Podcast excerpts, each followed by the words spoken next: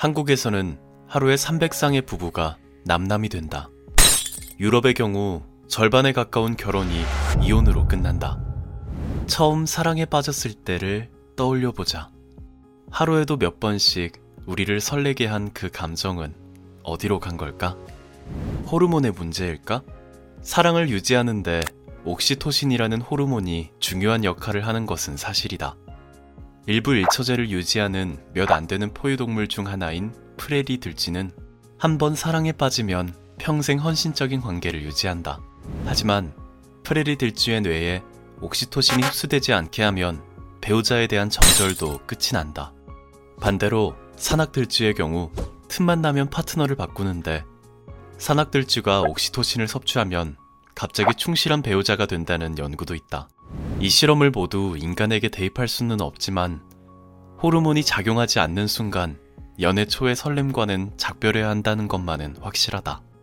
하지만 20년 이상 관계를 유지하면서도 사랑하는 감정이 넘쳐나는 사람들도 분명히 존재한다.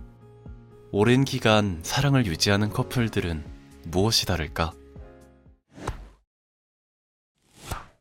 이들의 공통점은 자기 확장 모델을 갖고 있다는 것이다.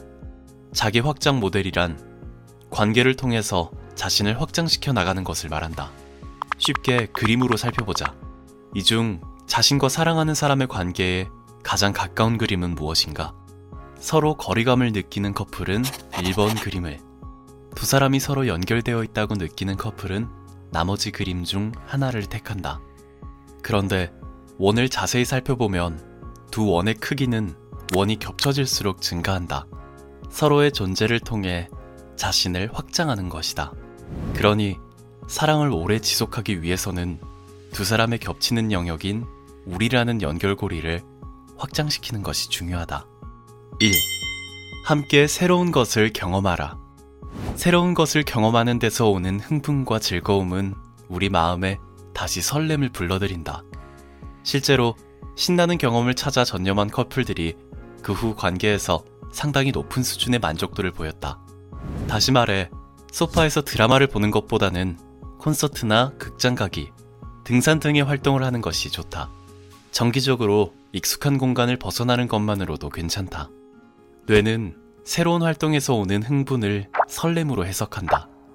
그러니 두 사람이 수년간 새로운 경험을 거듭한다면 계속해서 우리라는 연결고리를 확장시킬 수 있다. 2. 상대방의 제시에 반응하라. 신혼부부들을 대상으로 한 실험에서 각 커플이 상대방의 제시에 매우 다른 반응을 보인다는 것을 발견했다. 예를 들어 새소리를 듣던 여자가 "저건 울새소리 같은데? 들어봐!" 라고 외치면 그 제시에 보이는 반응은 여러 가지다. 적극적으로 반응하는 사람도 있고 성의 없이 "응이라고 대답하는 사람도 있다. 실험에서 신혼부부들이 상대의 제시에 어떻게 반응하는지 살펴본 후 6년 후 그 신혼부부들의 상태를 점검했다.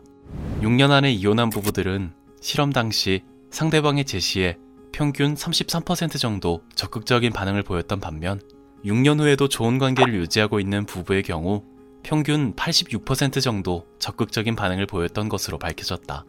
별로 관심이 없는, 그리 중요하지 않아 보이는 얘기더라도 상대방의 제시에 반응하기 위해 노력할 때 비로소 같은 주제를 공유하며 서로에게 힘이 될 수 있다. 3. 5대1 법칙을 기억하라. 5대1 법칙이란 한 번의 부정적인 상호작용을 상쇄하기 위해 5배의 긍정적인 상호작용이 필요하다는 것이다. 간단히 말해, 사랑하는 사람과 한 번 다퉜다면 그 경험을 보상하기 위해 5번 좋은 시간을 가져야 한다. 우리의 뇌는 부정적인 것에는 민감하게 반응하지만 긍정적인 것은 쉽게 간과하기 때문이다. 오랫동안 사랑을 유지하는 커플도 말다툼을 한다.